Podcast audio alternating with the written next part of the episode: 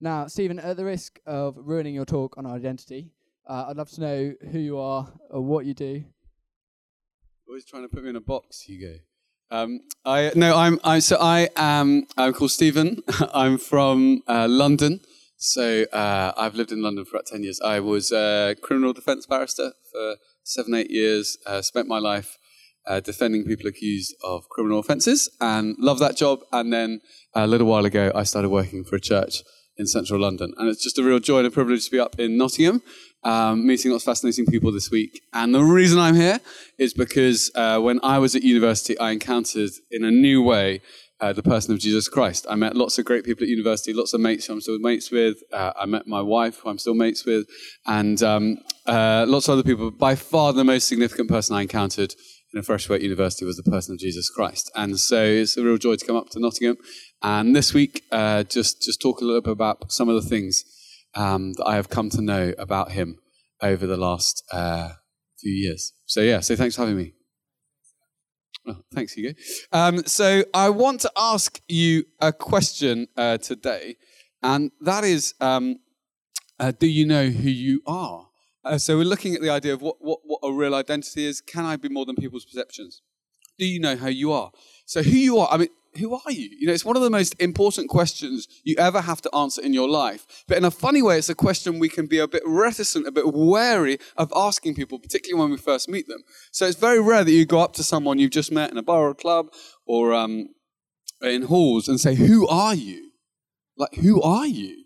Uh, it just feels a bit harsh. It feels a bit invasive. It feels a bit full on. It feels a little bit intense. Uh, so we try and work out through different ways. We might try and read their body language, their nonverbal cues. We might try and listen to their voice. We might ask questions about what they do, about what their interests are. Maybe we look at their social media profiles, do a little bit of undercover Facebook stalking or Instagram stalking and try and work out what they say about themselves. What are the things that they do? Um, it might be that uh, we, we try and look at how other people describe them we might look at what it is they fill their lives with, what are the activities they spend their time doing. But there's also quite an important distinction uh, between the how and the what questions of life, uh, what people do, and the who and the why questions of life, who they are and why they do what they do. So let me give you um, an example. Suppose I invite you over uh, for a chat this afternoon uh, to my, to the uni to the hall kitchen, um, and uh, we've only just met, but you seem nice, and it'd be quite fun to see how many people we could get in a hall kitchen if you all came. And we walk into my hall kitchen, and the kettle is boiling. And you say to me, Why is the kettle boiling? Now, I could say, um, well, it's interesting you asked that question. The kettle's boiling because there's a heat source in the kettle and there's a transfer of thermal energy uh, across the container wall passing into the fluid and causing an increase in the mean square velocity of the molecules proportionate to the temperature. And when that hits 100 degrees Celsius, there's a collective phase transition uh, by which the condensed liquid expands into a gaseous state. And that would be an okay answer. Um, but I could say to you, um, the kettle's boiling because I wanted to make you a cup of tea because I quite like you and I quite like to get to know you. That would be a good answer as well. So the first, the first answer is kind of talks about the kind of how and the what, and the second question says that I'm doing it and the reason why I'm doing it. And it's quite important actually because it can be so easy to confuse activity with identity. So often we get our lives stuck into all sorts of different things. We fill our lives with lots of activity. And our hope is that somehow, by filling our lives with all these things we do, we will eventually discover, discern, or uncover who we are. And often we do that even when we meet people. We try, you know, sometimes people say, What do you do? They're trying to find out who the person is. Can I work out who this person is by what they fill their lives with? Can I work out who they are? But what if uh, identity precedes activity? What if you've got no way of knowing what are the right things for you to do until you know who you are? What if it's hard to find your purpose until you actually really know your identity? So if I asked you now who you are, you might respond in a number of different ways. You might say, you might tell me your name. And uh, in some cultures, a name can be really indicative of a person's identity. I worked for a number of years with a guy whose name was actually Mr. Brilliant. Um, just spare a thought for that guy all through his life. Every time he introduces himself to someone, they're thinking, like, are you a Mr. Main character? Like, why is that your name? And then they're also thinking on a subconscious, like, are you brilliant or are you just very good? Are you like adequate? Are you brilliant? I don't know. Like poor guy had to carry that around. Um, you, you might you might say, well, it's linked to my parents. I'm the son or the daughter of X and Y. That's in some way my identity. It might be uh, because we're in Nottingham, we're at uni, it's 2018. You would say, well, it's it's you would give your kind of uni stats. You would say your year, your subject, your course, your hall, your club, maybe where your house is. It might be if you're in the third year or you're thinking about vacation schemes, you, you would instantly think, who am I? My CV, this account of my life. You know, my, my impressive work experience I've built up to this point, my, my you know, shiny uh, extracurricular activities, hoping to persuade a recruiter of who you are. It might be you're quite relational and you would point to your friendship group. And, you know, some people say that who you are is the average of the five best friends you have. So you just need to look at them and say, I'm somewhere in the midst of those five people. Um, but is that the case? Are we just the aggregate of our decisions, our choices, our interests, our geography? Or is there something more than that to us? Are we more than that? What if we're not just accidents? Not if, what if we're not just reliant on people's perceptions of us to give us our identity? What if there is a God who has called you into being and hasn't stopped speaking over you, who's calling you to remember to discover your identity as a much loved daughter, as a much loved son of God. What about if that was the case? And I want to look today um, at a very short passage in an account of Jesus' life. So you have on your tables um, these things which are like little moleskin notebooks, or maybe they're on your chairs actually. Um, and uh, they, this is an account of Jesus' life. And um, what I would just encourage you to do is to pick this up and to take it with you when you leave. I want you to think of it as my free gift to you. Um, it's not really my gift to you because I didn't pay for it and I don't own it, so I can't really give it away. But I'm going to do it anyway. I think that's fine. Look, just take this away. This is like my free gift to you, and this is yours. You can keep it. You can write your name in it. You can burn it. Whatever you want to do. Um, but it's yours, okay? And so, um, and this is an account of Jesus' life. And I tell you, what, one of the reasons I was so captivated by Jesus at university was because I read an account of his life. And actually, I spent seven or eight years of my life, uh, as I've said, working as a criminal defense barrister. And what I was doing in that time, I represented hundreds, uh, maybe over a thousand uh, people accused of crimes. It's great to see so many of you here today. And um, uh, what I was doing in that time was I, I, I had to listen to thousands upon thousands of people give evidence, eyewitness evidence about the events in question. I had to read their accounts. I had to study them. I had to listen to them. And my job, actually, for all of those years, was to test the evidence that they gave, was to look for where there might be inconsistencies, to look where there might be collusion, to look where they might have tried to put things together in a bid to try and persuade the court one way or the other, and to test that and to draw it out and to challenge it in court. That was my job. That was what I did every day for years. But to my surprise, when I read the account of Jesus' life, this eyewitness account of Jesus' life, I found it compelling. It surprised me. It seemed to have the ring of truth about it. It had things in there which you shouldn't have in there if there was collusion, and other things in there which you would have if it was a truthful account. I found it really interesting. And I just encourage you, if you only do one thing this week, um, I would read this. It will probably take you about an hour. It's not very long. It looks long, but it's not. Big type. And um, uh, just read it. It will take you about an hour. And I would encourage you don't listen to what I say because you don't know me. Um, read it for yourself and form your own conclusion this week on an account of Jesus' life. But just to warn you, you can take this away with you. But you should know this is just a health warning um, that this book is contraband. It's actually outlawed in a number of countries around the world. So, um, so there are a number of countries right now to date around the world where if you are found in possession of this book, uh, you will be arrested, you will be imprisoned, and actually might have consequences for your family as well. So I just don't know what your travel plans are. So that's just in case. Don't blame me. You know, don't write to me from a prison in North Korea um, and saying, "Look, this guy, he said I could take it. It's not my fault." Um, I'm warning you, but it might be worth it anyway. Okay, it's that significant. And it's so powerful, it's so dynamite that people have actually, governments have actually outlawed people reading it, which is curious. It's interesting. Uh, but there you are. It's theirs. It's yours. And so we're going to look a very short um, story in this book, and this is uh, Jesus speaking. So it's on page 60, and we're going to pick it up uh, at little seven. There's a little seven, so uh, it's at 10 little seven, and on page 60 of these little books. And uh, it starts with Jesus. Um, so he said, Therefore, Jesus said again, Very truly I tell you, I am the gate for the sheep. All who have come before me are thieves and robbers, but the sheep have not listened to them. I am the gate. Whoever enters through me will be saved. They will come in and go out and find pasture.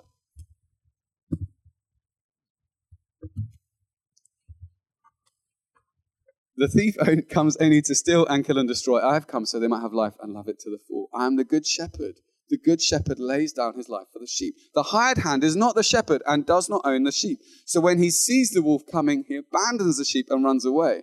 Then the wolf attacks the flock and scatters it. The man runs away because he's a hired hand and cares nothing for the sheep. I'm the good shepherd. I know my sheep and my sheep know me, just as the Father knows me and I know the Father. And I lay down my life for the sheep.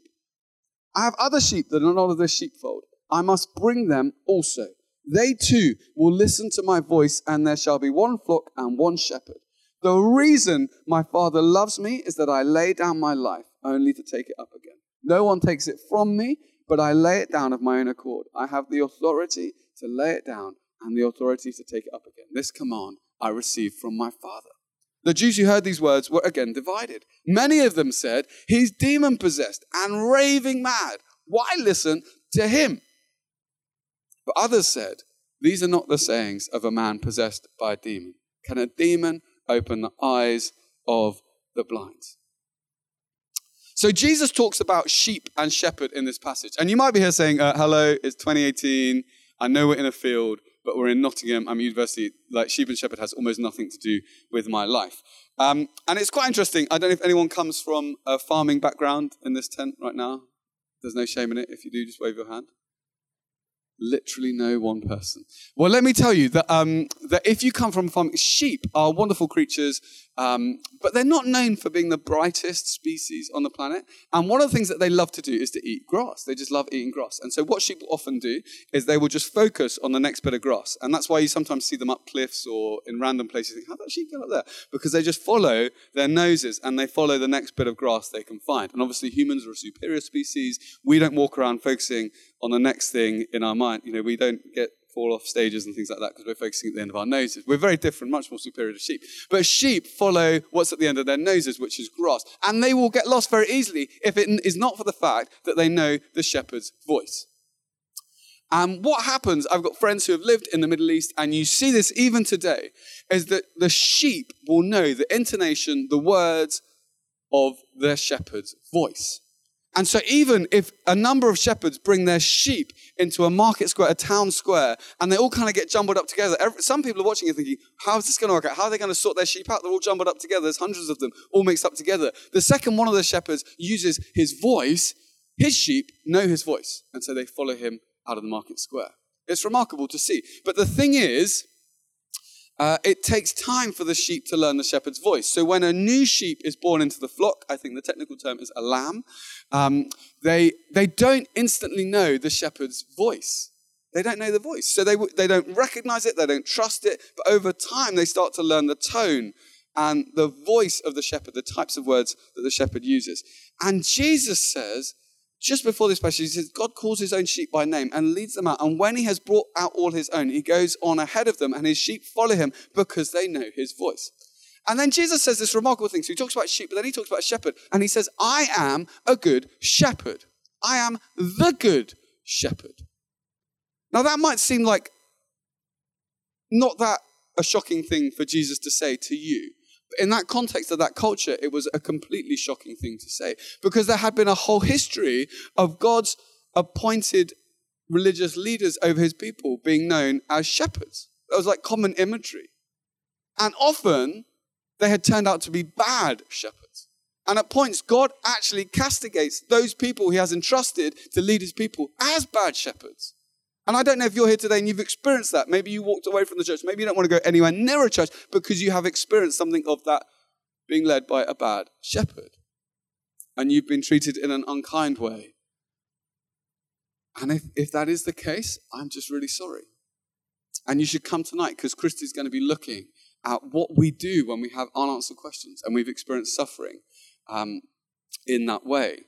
But in spite of these bad shepherds, people still held out hope for a good shepherd. There was an expectation that God himself would come and shepherd and lead his people. And so that's why in one of the most well known Psalms, David says, The Lord is my shepherd. That this hope that God himself would come and shepherd his people. And what's interesting is Jesus takes all of that imagery here and applies it to himself. I am the good shepherd. Now, sometimes people ask me, did Jesus ever claim to be God? And the answer to that question is yes. And he does it here in a slightly indirect way, but which would have been obvious to people the sort of thing that he was indicating by the imagery he used. But he also does it in a very direct way. So if you um, turn over the page uh, to page 64, just, just, just the next little bit along, um, at verse 30. So, the background to this is that a claim to be God was considered blasphemy in the eyes of the religious leaders and considered worthy of death by stoning. And Jesus says this at John 10 30. He says, I and the Father are one. Again, his Jewish opponents picked up stones to stone him. But Jesus said to them, I've shown you many good works from the Father. For which of these do you stone me?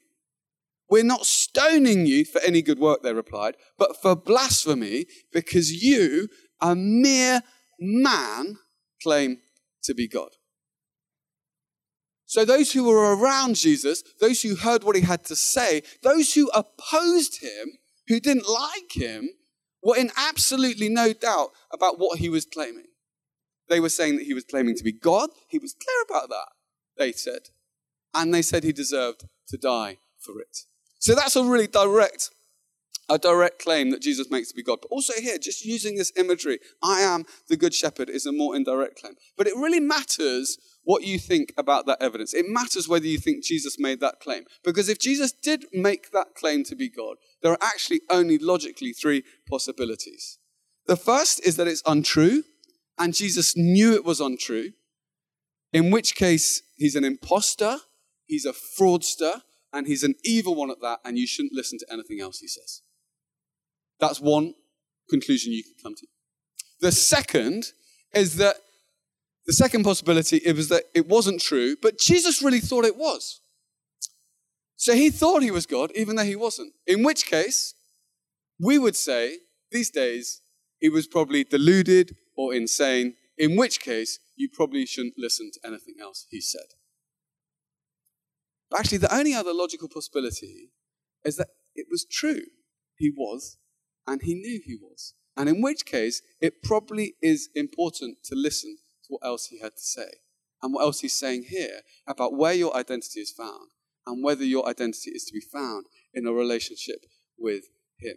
And when the thing is, when I what I love about this passage, this passage we've been looking at, is that it actually includes the reactions to Jesus in this passage. So it includes the fact that some people hear what he had to say and they said, this guy, this guy we're listening to, you know, he's, he's, he's evil. Actually includes that in this passage we just read. The account of Jesus' life includes people saying, nah, he's evil. It also includes people saying, he's mad. He's demon possessed and raving mad. Why listen to him? It doesn't airbrush those things out. It leaves them there for you to weigh and consider. That is a surprising thing to have in an eyewitness account of people who one must assume are trying to encourage you to believe that Jesus might be God. But then it also includes people who are wrestling with this and saying, well, you know, these aren't the sayings of someone who's evil, demon possessed. These aren't the kind of things he would do.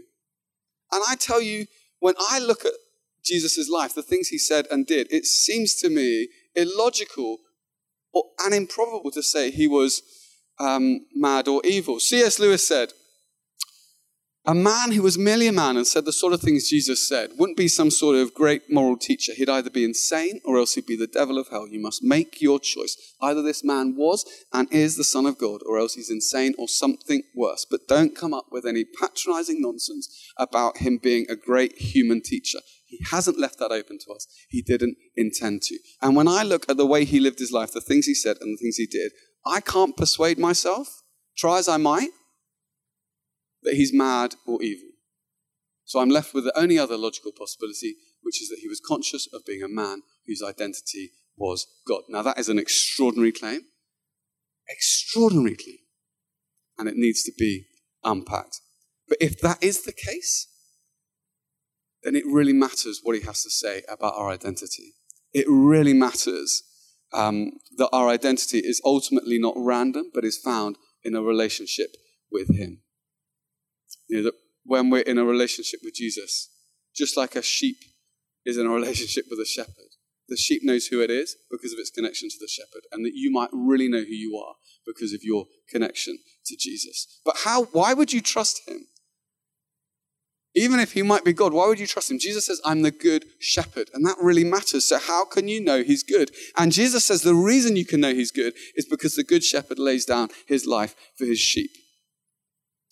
Now, there are only two places you can sleep if you're a sheep in the Middle East, basically. I don't know if you know this, but it's true. There are only two places you can basically sleep. If, if you're in the town, so if you had a hard day in the field as a sheep eating grass or whatever, and then you go back into the town, you've got a good option. The good option is to go to where sheep would sleep when they're in the town, which is normally the house of the shepherd would have uh, kind of like a pen as part of it, and it would have a roof, and it would have walls, and it would have a gate. And so the shepherd would take his flock into the pen, and he would hold the gate. He'd have a proper door, a gate, and he'd open up the gate, get everyone in, all the sheep. Hope you're visualizing this, it's really important. And he'd get all the sheep in, and then he'd close and lock and bar the gate. Okay? So you're in there, you're warm, you're safe, you're happy. And Jesus uses that. He says, I'm the gate. I'm the gate for the pen. And if you want to come home, if you want to come into relationship with God, you have to come through me. I'm the gate. So if you want to know who you really are, through your relationship to God, you need to come through Jesus. That's what he says. But there's another place you can sleep if you're a sheep. It's quite hard to say those two words in close proximity. There's another place you can sleep if you're a sheep.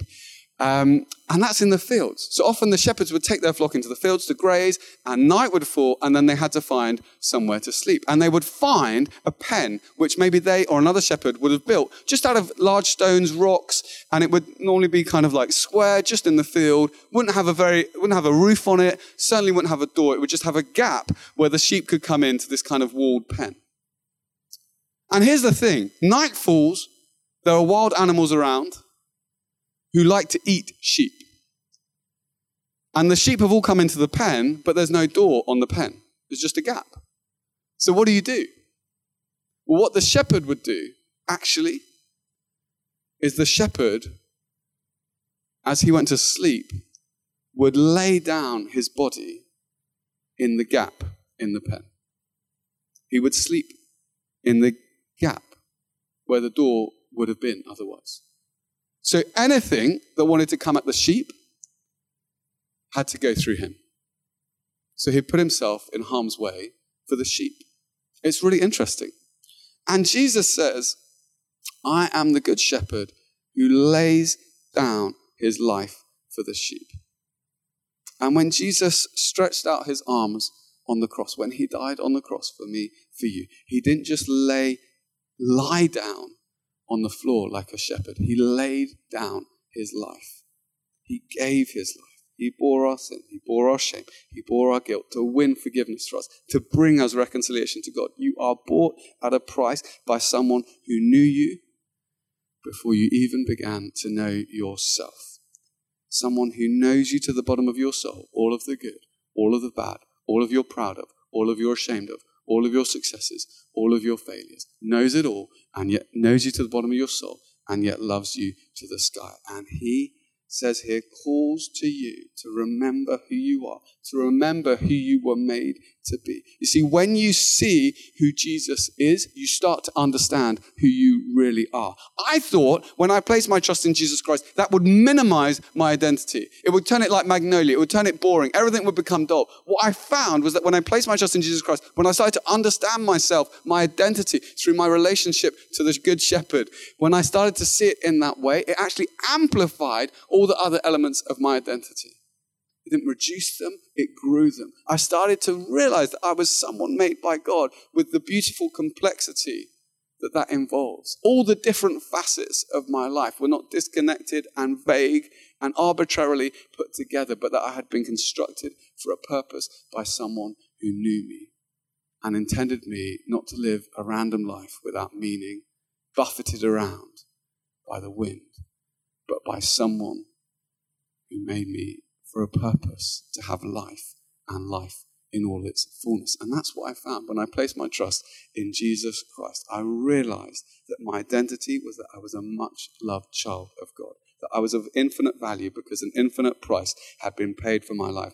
And that freed me from building my identity on my status, on my family, on my social media profile, on my course, on my subject, on my year, even on my friendships. It freed me to have to be someone who the Good Shepherd laid down his life for.